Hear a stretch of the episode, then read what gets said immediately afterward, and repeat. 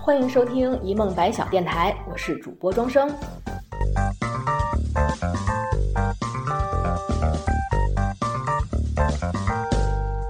如果您喜欢我们的节目，欢迎订阅、转发、分享，或搜索电台同名微博留言，和我们说说您的故事。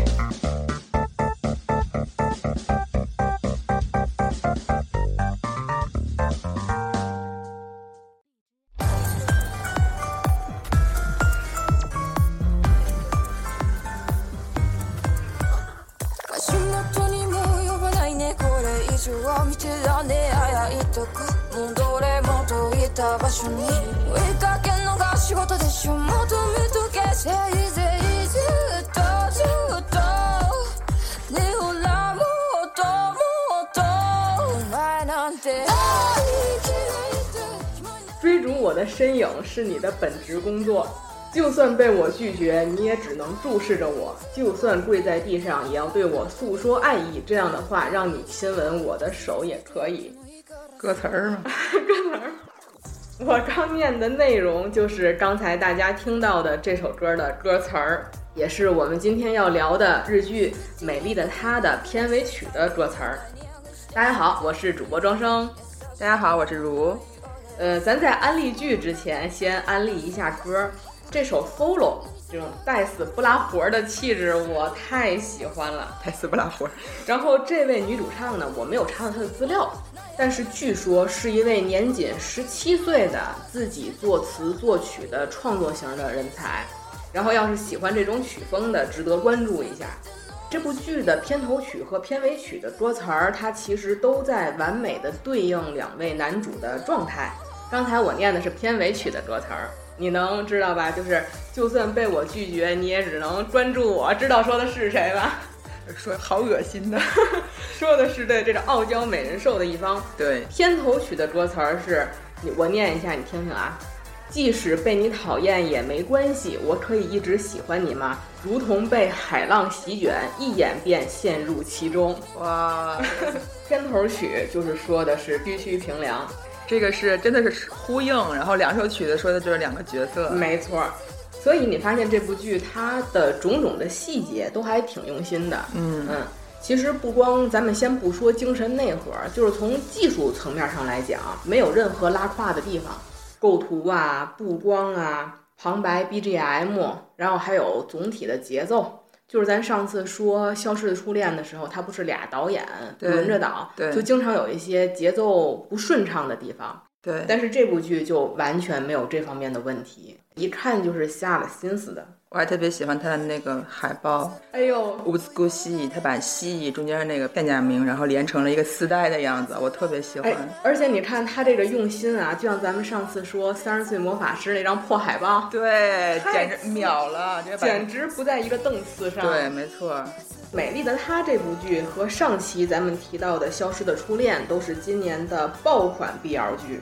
那天追完剧以后，如说已经晋升为他这两年喜欢的 Number One 了。没错，然后那天因为你跟我说出来“呃兼职歇”那三个字儿的时候，我就知道这部剧你一定会喜欢。我当时知道这部剧的时候呢，是因为我是先追的肖初，然后我就是恍惚听到有一个声音说两家对彩，说隔壁的美丽的她单方面暴脆肖初，就是比《消失的初恋》要强一百部《三十岁魔法师》。我我一听这话，这咱这个小板凳儿立马就摆起来，咱得追一下。然后最一开始我是看的他有一张那呃公号文里面的一些电视剧的截图，就是那张他们背对背骑着单车，嗯旁边有山有水有树林儿。啊，我当时还太想唯美了。哎哎，非常唯美。我当时就想，这乡村爱情故事，纯爱，这和消除能有什么差别呢？结果事情不是那么简单。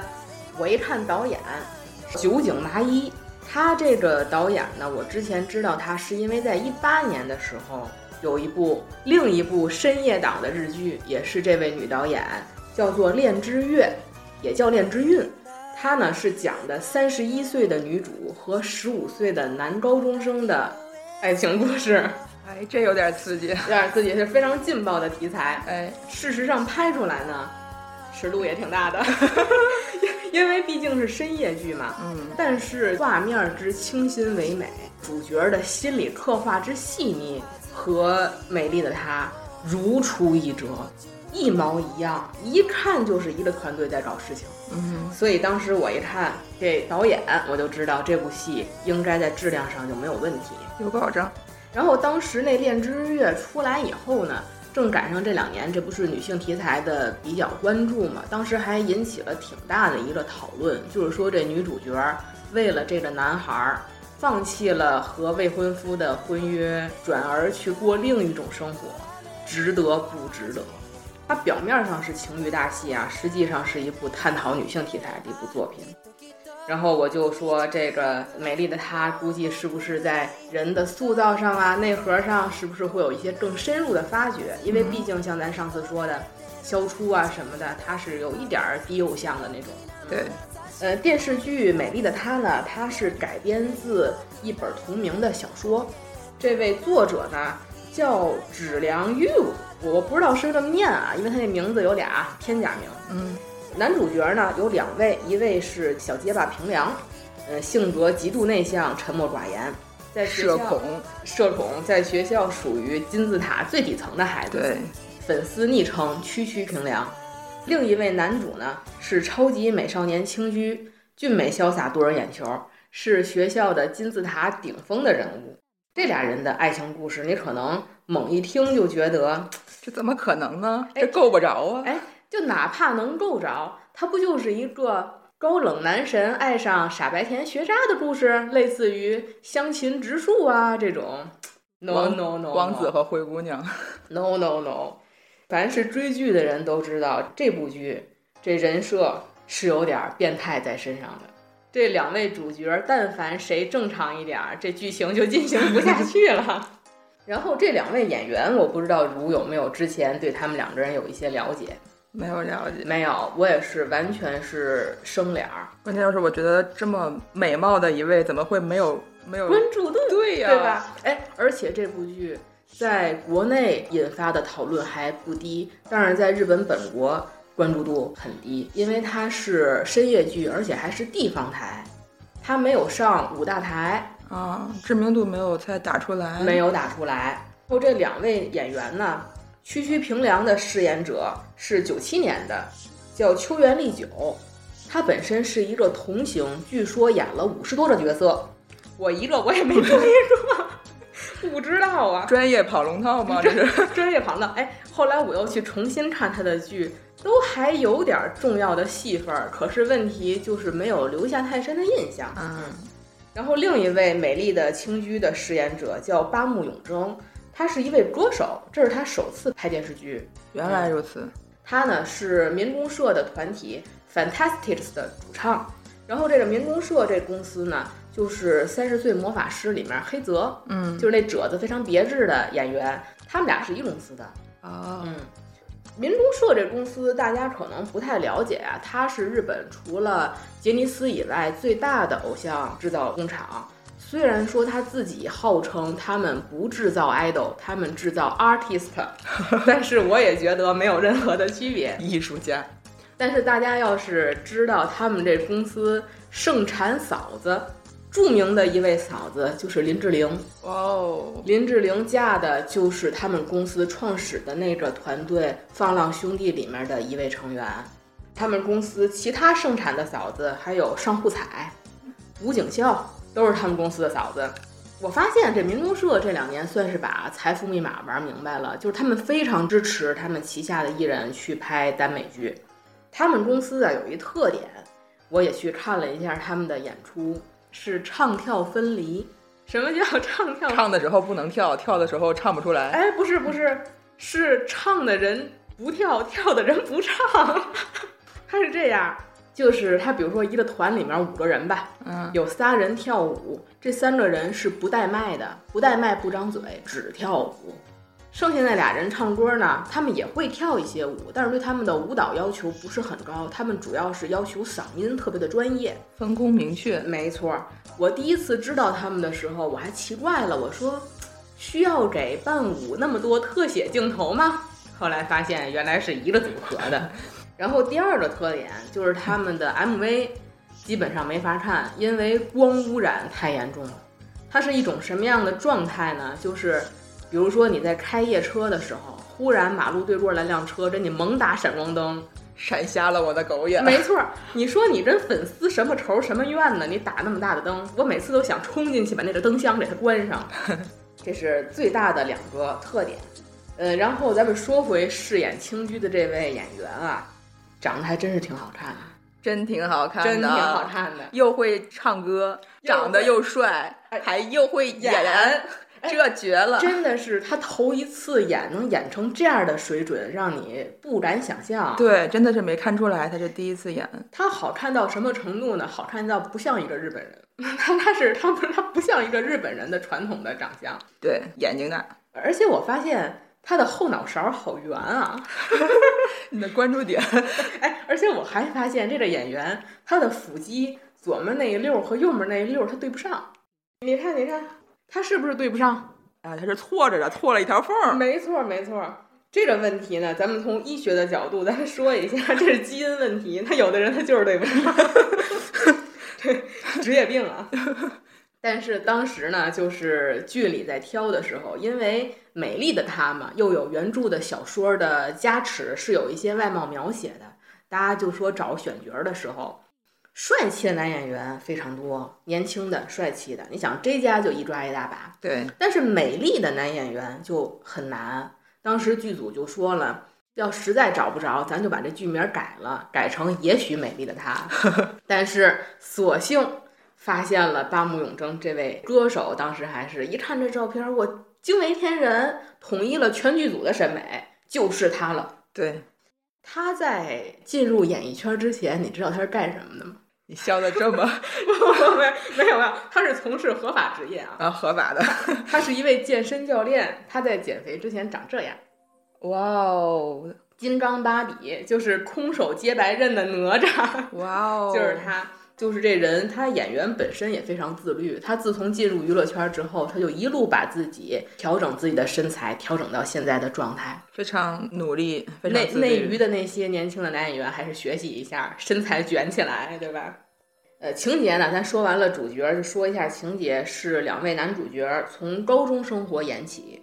平良在表面上来看是班里他们那个班霸小团体的跑腿儿，日常因为口吃有一些自卑的因素，但是在见到青居的第一眼，就是被美色所迷，奉青居为自己的国王。国王，这说起来又怎么好就是好羞耻？反正呢，就是对青居的美丽极度迷恋。然后青居呢，口嫌体正直，他就是天天的带口令儿、口头语儿，就是骂平凉恶心，但是实际上非常享受平良对他的迷恋和关注。俩人日常进行我骂你恶心，你傻笑的打情骂俏的日常活动。就工具人儿暗恋平良的小山不就说嘛，说他不是骂你恶心吗？你喜欢他哪儿啊？然后平良说，我就不知道啊。平良说，我就喜欢他那样。一万头草泥马呼啸而过，小山内心 OS：我的母语是无语，你们两个神经病。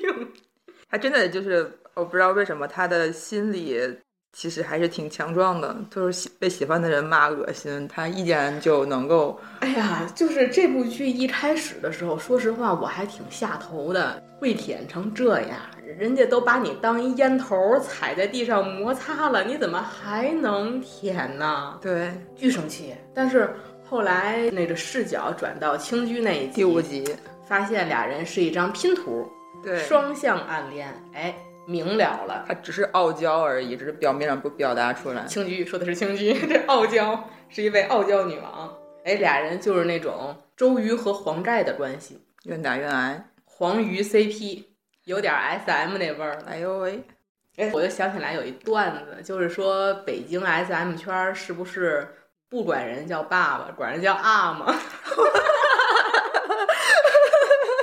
这跑题了，咱说回来啊。这部剧呢，如特别喜欢，就是你喜欢的点在哪里？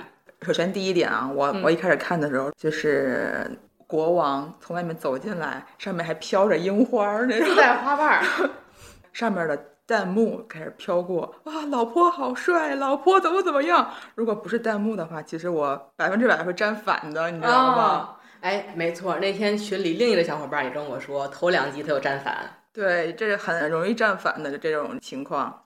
然后我觉得我触动我比较大，反转还就是第五季他开始视角转换的时候，表现了青居的从小的他其实很内心里面是父母离异，然后他妈妈再婚了，他是一个拖油瓶儿，对，然后又有了弟弟妹妹之后，在家里面没有地位了。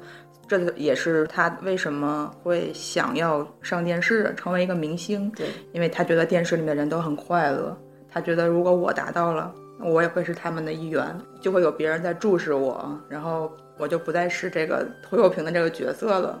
这也是能够说明他为什么会喜欢平凉，因为他非常需要这种专注的迷恋。对身边的人都不存在，然后目光永远在注视着他的这个角色的存在。然后因为小说的内容，我也补了小说。就是小说里面，青居后来虽然在当模特和演电视剧，但是他本身是非常喜欢演话剧的，就是因为现场能有成百，就是好几十上百的人的眼睛只关注着他一人，他就是极其享受这种关注。所以大家有的时候就觉得平凉这种迷恋，你说他是他是崇拜你、迷恋你，但是他天天就像一个跟踪狂一样偷窥，天天看着你，二八一人，真是受不了。哎，为什么青居就受得了？他太享受这种别人对他的关注了。然后我还觉得青居这角色，这孩子太难了，就是除了他小时候他在家里。接受不到来自父母的关注度嘛，尤其他是重组家庭，就是他这个角色还是那句话，就像上次我说三十岁魔法师一样，黑泽那个角色是不能自洽的，反而安达的角色是能自洽的。对，这部剧也是，就是区区平凉，别看他社恐自卑或者是自闭，他的世界是能自洽的，他有一套自己的行为准则，他就按那个走就好了。你们在我眼里是没有，对。但是青居不是，他是自己不能自洽的。他小的时候，不管自己长得好还是学习好，他的父母的关注度都不在他的身上。他上学以后，他们学校的小团体觉得他有当明星的潜质，他要去选秀，大家就觉得啊，青居好棒。但是她的美丽在学生中很耀眼，但是到了演艺圈可能就是很一般了。这个时候，所有的同学转过头来又把她抛弃了。她就是在不停的努力，你看她课余时间还要去练舞，然后非常努力，想要自己更闪耀，然后才能赢得那些关注、那些爱。对她，哪怕在工作之后，小说里面有这方面的补齐，就是说，其实平良虽然社恐，但是其实是一个摄影天才。他在上大学之后，他的天才被发掘了，很顺利的成为了明星的摄影师，在圈子里大受追捧。反而是青居。他有的时候他的演技呀，他不太合群儿，上那些综艺呀，他经常会被网友 diss，所以他一直的状态非常的困难，他的星途就不是很顺，就不是很顺。他自己喜欢的人，就是仿佛在他对他来讲就像个神经病一样，但是在外人眼里，长得又好，出身又好，又有摄影天赋，为人又正直，有自己的魅力。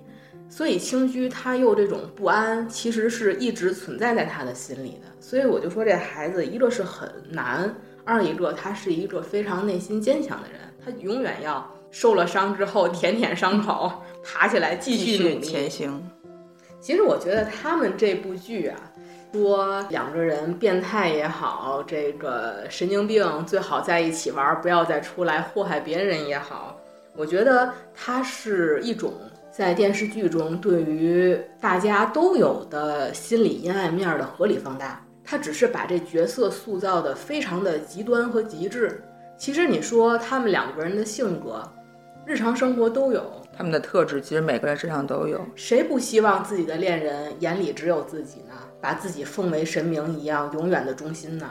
谁又不希望自己的恋人？是一个完美的人，又美又与众不同，然后自己能成为他的恋人，对吧？咱举一个例子，迪丽热巴要是愿意和你搞对象，别说天天骂你恶心了，天天抽你大嘴巴你都乐意，对不对？这这天天跪舔嘛。这跪舔呢，男神女神给你伸出橄榄枝，对吧？你舔不舔？它其实是一种合理的人性的放大。我觉得平良这个角色，他虽然表面上看起来非常懦弱，然后有人欺负他呀，有人让他帮忙买东西呀什么的，他都逆来顺受有一点。但是当他看到他喜欢的人被别人欺负，嗯，比如说大家坐在那个餐厅里面去吃饭的时候，然后大家说的话其实不是很友好。如果是作为青居，他在那儿听到这些话，心里是不是很舒服的？嗯然后平良的内心就开始举起机关枪，把他们都突突了。把他们都突突了。然后还有第二次是哦，他把直接霸凌给青居泼番茄酱那个孩子打给。揍了，对我觉得太帅了，嗯太帅了。可能是因为电视剧篇幅有限，在小说里面有情节描写。其实青居两个人在在上大学以后，青居对于自己在上高中的时候知识平良跑腿儿，其实他心里是有一些后悔的，就是觉得我上高中的时候其实并没有对他很好，很好。但是后来他跟嗯平良说这件事情的时候，平良就说他认为呃有一件事情反而拯救了他，就是青居被人嗯霸凌的时候，他打人的时候，他就说如果没有这个因子，他一生都会唯唯诺诺的缩在他自己的小小世界里。只有认识了青居之后，让他有了勇气去对抗这个世界他所不喜欢的东西，他觉得反而是青居拯救了他。这对他来说也是一种成长，让他就是迈出了这个这一步，然后可以去为了对自己喜欢的东西而战斗。哎，要不然说有这种双向救赎的味儿了呢。。对，没错。然后之前就是饰演美丽的青居的这位八木永生，他在采访里说了一句话，他就说为什么被这个故事感动，能被如此爱着，包括我本人在内，是很多人一生中都没有过的经历。能被这么特别的眼光来注视，我觉得是件非常幸福的事情。所以这也是好多耽美题材，大家觉得为什么它的表现的情感那么的美，其实就是把大家所希望的、羡慕的日常生活中又不可能遇到的情感展现了给你。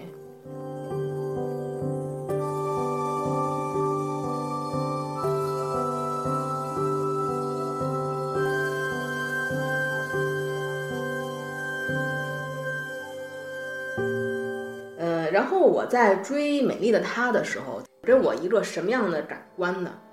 就是单拿美这件事儿，特意拿出来说，作为这个故事的引子，我觉得这部剧就特别能代表耽美这两个字。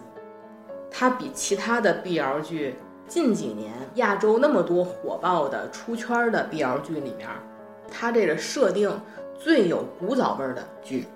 以美丽做引子，然后又要纠结，要痛苦，然后灵魂救赎这一块儿，它和小甜剧是完全不一样的。就像咱们上次说的消初啊，还有魔法师，魔法师它也有很甜的部分，但是你发现这部剧，它从第一集纠结到最后一集的前四分之三，就是一直是苦涩的。一直是苦涩的，这才有古早的那个劲儿呢。对你想，什么是美？绝望、痛苦才是美。我非常同意这点，就是从头甜到尾，甜到你发齁那种，给你一大包大大白兔，就一根辣条，确实是吃不下去。但是你经历了痛苦、纠结、折磨，最后得到了那个美，那才是特别闪闪发光的美。这也是耽美它出现的时候，其实最重要的内核之一。上期节目的时候，主播和嘉宾呢还都自谦了一下，说自己是半吊子腐女。然后可怕的是那天在吃饭的时候，你跟我说出来了坚持些的时候，完了，暴露了，我心说你暴露了。你这也不是半吊子，这非常资深呐、对吧？其实那个时代的剧，我是东京巴比伦那块的，嗯哼，嗯，我还真没有看过《兼之蝎》这部剧呢，是九十年代可以说是耽美题材的黄金的时代，有三大纲鼎之作：《兼之蝎》《绝爱》和《东京巴比伦》。呃，那天你还提到一部剧叫《今天开始做魔王》嘛？嗯哼，当时我就愣了一下。其实那部剧我也看过，但是我回家之后我才发现，我小时候真当兄弟情那么看的。还有真的吗？跟你说吧，就就还有什么《吟游默示录》啊，还有《魔法少女樱》里面的星矢这个桃矢和雪兔，嗯，我都当《水浒传》那么看的，我瞎了眼了，我当时我有我导师，我有导师，我当时的同学是有那种资非常资深的腐女，我就发现咱们上学时候大家都没有干什么正经事儿啊，天天我是天天看 BL 剧，你是天天看同人，要我命了，就不自谦了，这不这也不是什么好好谦虚的问题啊。作为还有一些些资历的这个腐女来讲的话，其实耽美、BL、GL、百合，呃，女性向、少女漫，呃，腐女、同人女。有好多的专有名词，然后它里面的小圈子也非常非常多。嗯哼，其实这些名词之间都是有一些微妙的差别。然后咱们先说耽美啊，我就说为什么美丽的她让我觉得是最符合耽美设定的呢？这先说耽美的话，不是所有的牛奶都叫特仑苏，不是所有的同性题材都能叫耽美，对吧？这首先角色要美。这个美呢，它不光是说这两个演员要长得帅，或者是这个动画片、漫画里面的两个角色要长得帅、长得美，它是一种方方面面的完美。就这种完美程度，已经超出了说，我有生之年我的身边配出现这种好玩意儿的那种完美，包括他所在的呃设定的地位、身份，就方方面面都要符合美。然后第二表现出来的是，这部作品的情感内核要美，是唯美、凄美都没有问题，但是必须得有一种纯粹的、无条件的、不被世俗伦常影响的爱情所表现出来的美。你看，美丽的她是不是都能符合？是，嗯。其实，在这之前啊，一直有一种观点，就是说腐女去看耽美剧的话。哎呀，你们就是非常的虚伪，因为真实的现实生活中的同性恋群体不是这样子的。说你们只能看美少年和美少年搞对象，对吧？你你现实生活中的同性恋的话，你们就会觉得很恶心了呀。那你们看的只是你们想象出来的经过美化的同性恋群体。这个观点怎么说呢？您说的还挺到位的，其其实其实是这样的，其实是这样的，呃，因为这本身呢，它是两件事儿，就是说耽美题材里的男性，他虽然是同性的群体，其实这里面的男性是由女性创造出来的，这就是差别了。那它不是存在于现实生活中的，嗯哼，所以说耽美题材里的男性，他其实是同时兼具男性和女性的。特质的，对，尤其是一些优点的特质。这个说的非常到位。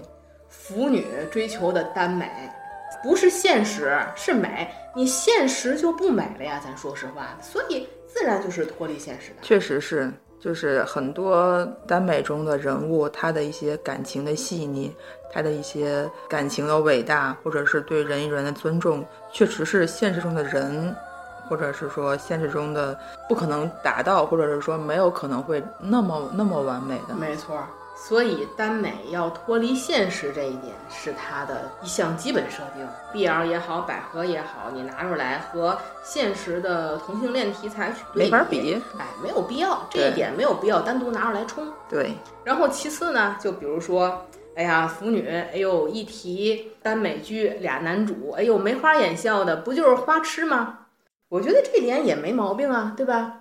看帅哥，我看一个帅哥高兴，俩帅哥更高兴，快乐 double，这这有毛没毛病？这有什么问题吗？对吧？你不让我审美，你让我审丑，这这是你让我看古偶丑男的理由吗？女性的审美是帅哥，这非常正常。这个男性的审美不永远是至死是十八岁大波浪吗？对吧？十八岁大波还得浪，这是三条。然后呢？然后就这个观点的话，我其实还要提出来一个问题，就是说耽美题材是一种美化过的同性题材，但是异性题材难道就不经过美化吗？异性恋的偶像剧同样啊，同样美化呀。谁身边搞对象的男的女的吻戏床戏那么唯美？你你异性恋你在一块啃也挺恶心的呀。对吧？你这个都是美化，所以所有的群体都会对自己所在的群体进行美化，尤其异性恋群体，它更大的话，它的美化程度还更强呢。这都是非常正常的。毕竟它可以算是艺术作品嘛，艺术作品跟现实永远是有差距的，甭管是同性还是异性。对，所以说不一定是说同志亦凡人，是你我皆凡人，大家都是凡人。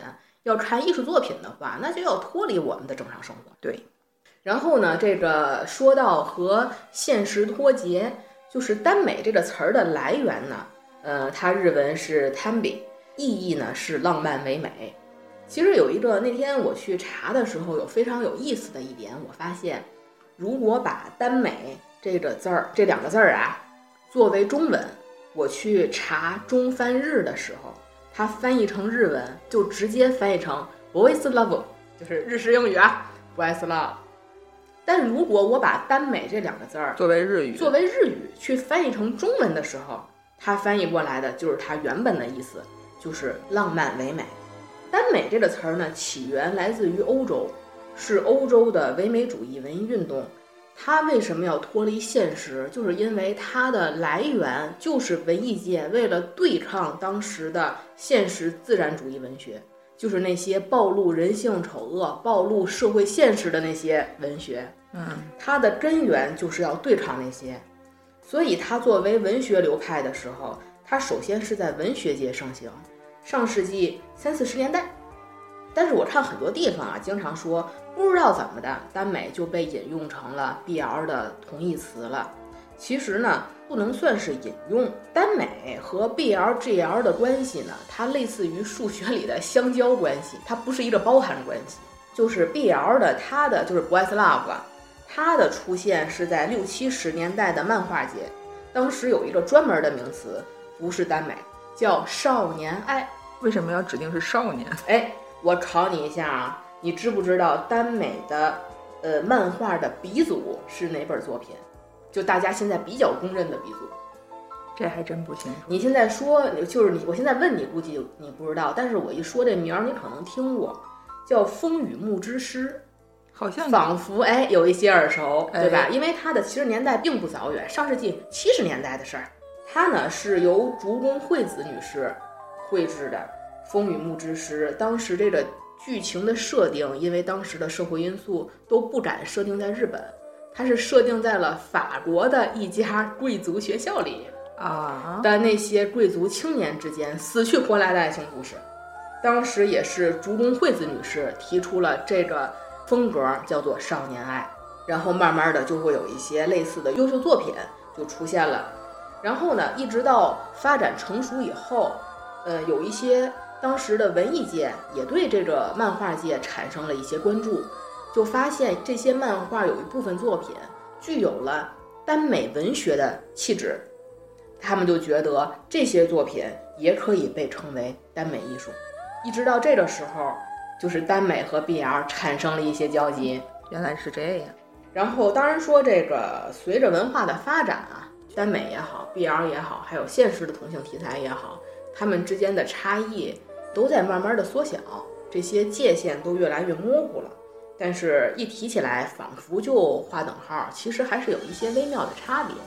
我就想起来，今年三月份的时候，嗯，要上一部咱们国内翻拍的，呃，任素汐演的电影《回廊亭》。这个我一直还挺关注的，因为它之前电视剧版的是张新成和小姨妈郑嘉佳演的，两年前好像就拍完了，但是没有上，一直等到现在张新成火了，估计今年要上。这电视剧和电影《回廊亭》改编自东野圭吾的小说《回廊亭杀人事件》，这个在好多年前咱们国内有翻拍舞台剧，当时的宣传语写的是这样子的：东野圭吾最耽美。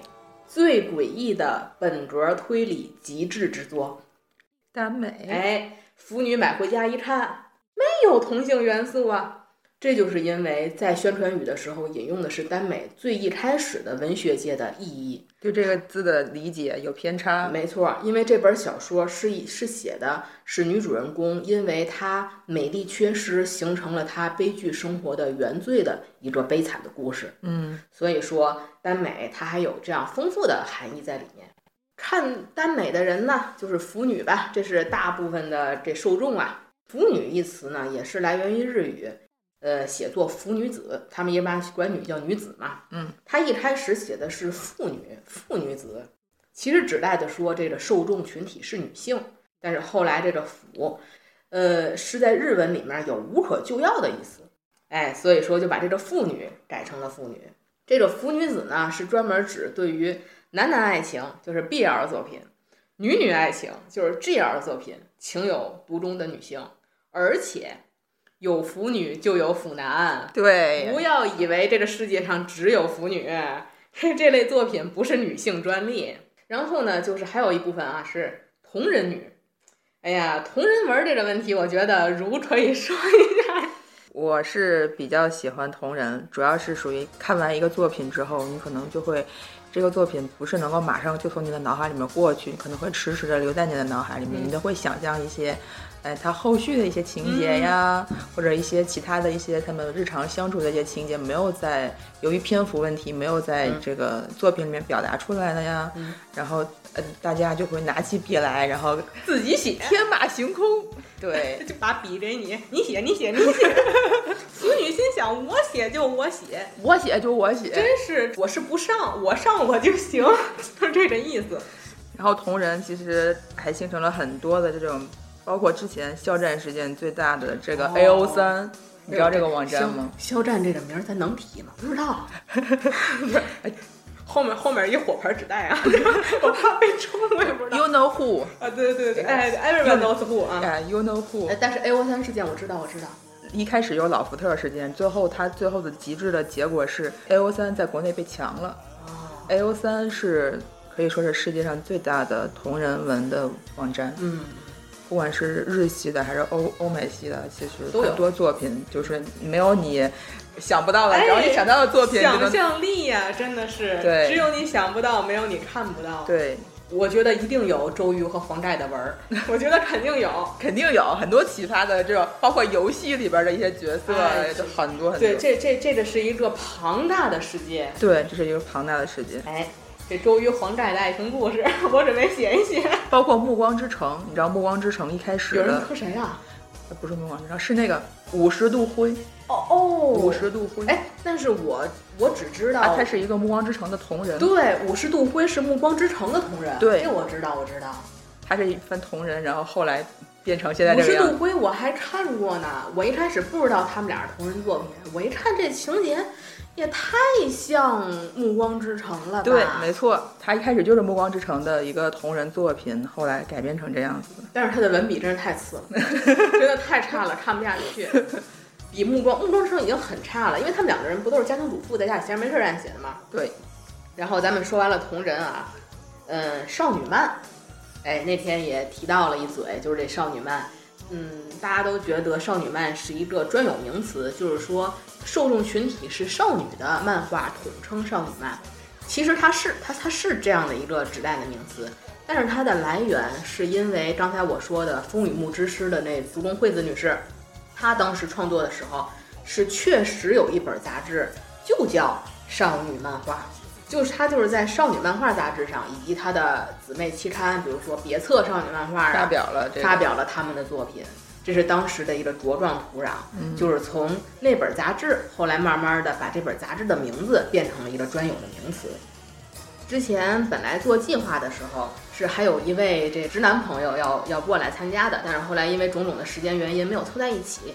那天我们就是对于一些的问题呢，我们还进行了一些亲切友好的交流，所以我把这问题总结了一下，然后咱们稍微说一下。首先有一个问题啊，所谓男男之间的纯爱真的存在吗？感受到这类作品有一种服务性，让他们感觉不是很感兴趣，不是很接受。受众的女性群体是出于什么样的取向，对于男性的性爱描写感兴趣？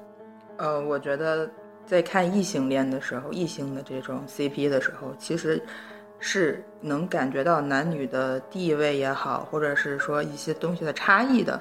你会能够感觉到，比如说你你虽然看异性恋，你有可能会有代入感，你可能嗯不自觉的会带入女性的角色里面去，嗯嗯但是对于男性和女性的相处，就会有一些世俗化的一些一些文化背景下的一些东西。嗯但是在同性题材的下面，就好像这是一个完美的世界，然后你们都是处于平等的地位，没有这种高低强势。弱势的这种。对，我觉得这就是说的这类这类作品有一种服务性。我觉得这个所谓的服务性没有什么问题，就是说耽美作品就是给在现实生活中对于我们所面对和拥有的现实情感感到不满意的这些女性的，就是有一个情感的宣泄口，或者是情感的完美情感的依托的一种作品。满足她的一种想象。没错，就是满足这种情感需求的话，就是一种服务性。我觉得这一点是非常正常的。呃，对于耽美的，其实学术性的研究也非常的多呀。就是目前通过统计，我觉得不通过统计，大家也能知道，所谓的耽美作品是直女创作给直女看的。所以说，这种所谓的男男的纯爱是女性创作出来的，其实是把自己理想化的异性恋的情感，它只是依托在了两个男性身上。所以我发现，尤其是早期的一些耽美作品，和现在因为这个背景、社会背景的变化呀，差异非常大。早期的耽美作品基本上是套用异性恋的模式，是两个男性是非常明显的一强一弱。呃，弱势的一方被升为受方，就是通常要具有雌雄莫辨的美貌，呃，小作精啊，或者是温柔啊。然后攻方呢，通常是有一些权力的优势、地位的优势，或者是在事业有成、有一定的社会阅历、年龄的优势，他能够有能力去保护或者扶持，甚至是挟持另一方。像这种关系的话，完全可以套在当时的夫妻关系上。呃，甚至有一些作品啊，尤其是同人的一些作品，会设计成两个主角会结婚，或者是性转，或者是男性也能就在哪个外太空，男性也能受孕生子的情节。是有这种，你就发现他完全对生殖情节，它是完全是套用在异性婚恋里的模板，所以这就是女性所创作的 BL 耽美它的局限性。它不是说局限性吧，它的一种特性，就是说它表现的其实并不是现实中的男男纯爱。呃，然后呢，还有一个，就刚才如也提到了，就是说在这类作品中，女性没有必要把自己真实、真情实感的带入进去。对，当然说对于享受其中的美好的情节，我刚才也说了，她是把自己的理想假托在男性身上。但但是对于一些不好的情节，女性就可以选择性的不去代入。就刚才我们这小伙伴就说了，这个受众的女性群体是出于什么样的原因对男性的性爱描写感兴趣？这个也是当时有好多的心理学家去进行了一个研究，就是因为，呃，现在咱们国内的一些这个可以演出来的肯定尺度很小，嗯哼，但是耽美这东西刚出来的时候，包括《风雨木之诗》，它是有非常大尺度的性爱描写的。大家就是可能就说了，这个少女漫啊，你们在给少女看什么，对吧？家长都疯了，就说你看黄文儿也就算了，你竟然看男男黄文是要做什么，对吧？哎，但是有好多的这心理学家对这个问题进行了研究，他认为是合理的，是在哪儿呢？少女去看这类的作品的时候，有一种窥探的欲望。这类的窥探欲望来自于青春期的少女对于异性和性的好奇，尤其出现在亚洲文化上。这个亚洲文化大家知道，受这传统文化的这个影响，对于少女的界定性保守是有一个什么样的特质？纯洁、纯真、傻白甜。总而言之，是一种去欲望化的存在。嗯，所以这个时候，耽美作品就是一种生理性的宣泄出口，尤其这些作品涉及到一些刺激的、猎奇的、重口的，比如说涉及到一些肉体伤害的、暴力的、SM 情节的，甚至一些多人运动，就等等这些贝德的文娱活动的时候，这些场面里的实际操作者没有女性。女性就可以不必背负道德压力。这样的时候，我们的在安全领域哎，非常的安全。其次就是刚才我说到的，涉及到肉体伤害的作品，就是如肯定知道，尤其初期古早的作品，别看是少女漫，内容充斥着除了暴力就是鲜血，真的是就是直男你们不看你们想象不到吧，对吧？耽美作品可不是俩美少年喝喝咖啡睡睡觉找对象那么简单。血肉横飞呀，非死即残，虐待、施暴、殉情。你想那《监之血》里面最后，当然他他是一生化人啊，血肉横飞。对，全是就相比那会儿的作品，现在的作品都洒洒水，就小小意思的那种了。那会儿的作品的内容，你很难说没有一种厌男恐男的情绪在里面，它有一种对于男性的厌恶的情绪的发泄。举一个例子啊，就是岛国爱情动作片。我想，大部分的女性看的时候不会产生愉悦感，因为里面对于女性一方的羞辱和伤害，物化，是很容易让女性带入自己，感受到痛苦和恐惧的。对，对，但是如果说耽美作品这些伤害加诸在了男性身上，那这一部分情节的时候，女性就不必直观的带入自己去体验这种痛苦，这就是一个很安全的一个角度。我在一个安全的领域的观众席上，然后去就欣赏它。没错儿。呃，然后第二个问题啊，耽美作品中女性的缺失和扁平化，究竟是女权主义还是厌女情绪？哎呀，这个问题怎么说呢？我觉得挺难的，因为尤其是这两年啊，女性主义大家受到的关注越来越高，基本上呢人脑子打出来狗脑子了已经。我觉得有一个很重要的一点，就是说要把现在的耽美作品和古早的耽美作品分开看待，因为这里面牵扯到一个呃消费市场和资本的问题，这个咱一会儿再说啊。毕竟处在不一样的文化社会背景下面，我不知道如你有没有一些感觉，就是说他是倾向于女权主义去消费男色，还是说一种厌女情绪把女性直接抹除？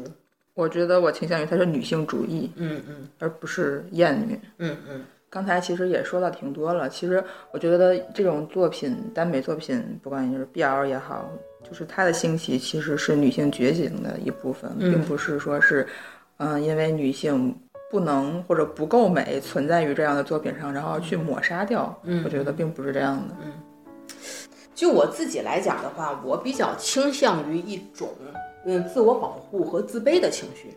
嗯，怎么说呢？就是自我保护的话，我刚才说过了，一方面是在这个有一些被德的或者是冲击性的内容的时候，我这些所有的这些精神上、肉体上的负面影响，不用女性来承担，这个时候是一种自我的保护机制。没错，其次，我认为，嗯，我我个人想法啊，也确实存在一种对自身性别厌恶的原因。但是这种厌女并不是单纯意义上的厌女，或者说现在所谓的男性厌女，或者是呃厌恶女性这种性别，去压制女性地位、拒绝女性进步，不是这种厌女。我所说的是，可能女性对于自己自身性别所处的处境，包括情感关系、家庭关系、社会身份，其中尤其是由于性别带来的很多被动的、哎负面的压力、被动的处境，嗯，女性是对此表现出厌恶和恐惧的。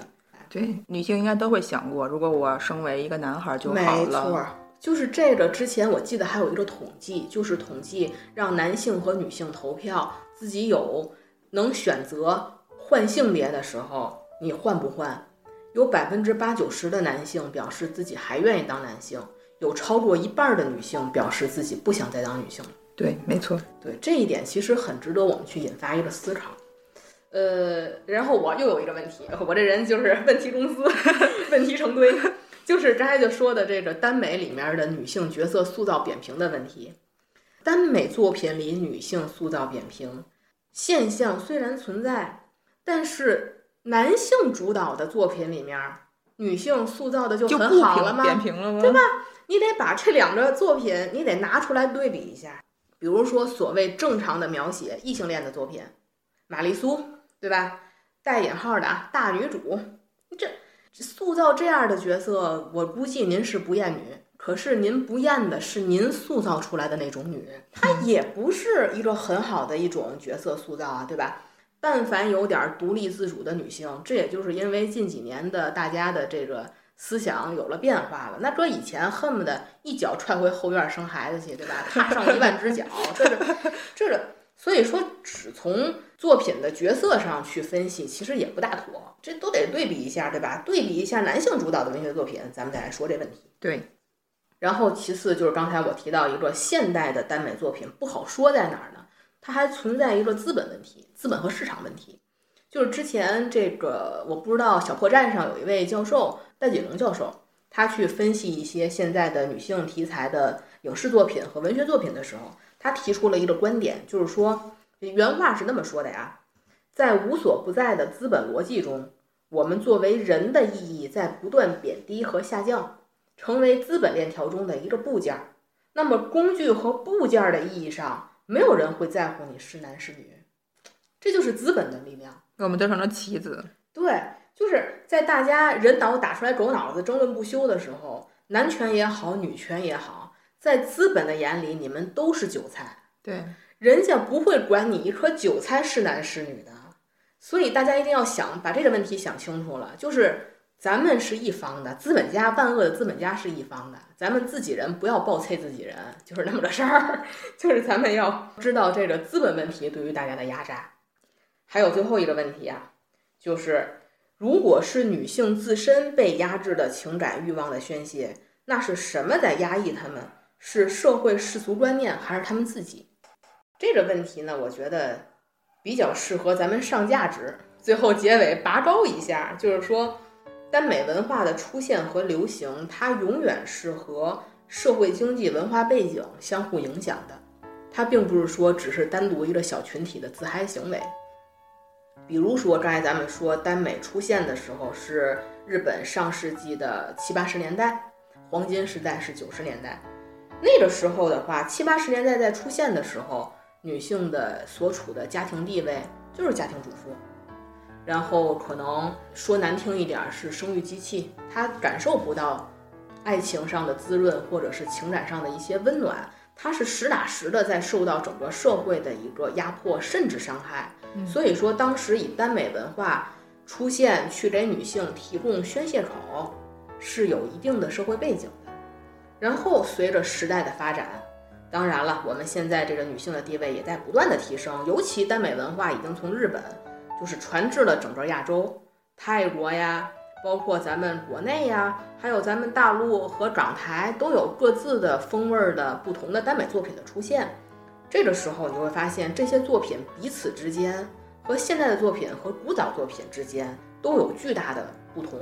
就是我刚才举的例子，像 BL 作品初期出现的时候，攻受分明，强弱分明。但是现在大家一看，越来越向现实同题材靠拢了，两个人势均力敌了，对对吧？灵魂救赎了。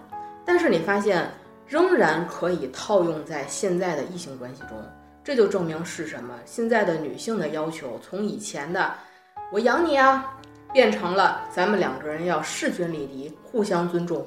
它仍然是现在的女性去表达自己的情感诉求的内核。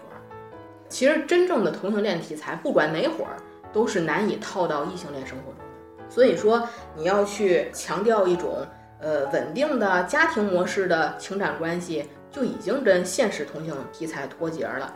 就是现在仍然能套用在男女关系上的时候，仍然是我们去体现现代社会文化发展。女性对于自己情感诉求的一个问题，所以说耽美绝不仅是腐女狂欢，或者是由于女权运动的兴起可以去消费男色呀那么简单的一些问题，它永远是有强大的时代背景去影响的。嗯，他把自己的一些一些情感诉求映射到了这个作品上。没错，呃，所以今天这个聊的也很多啊，咱们从这个美丽的她开始，还聊了一些。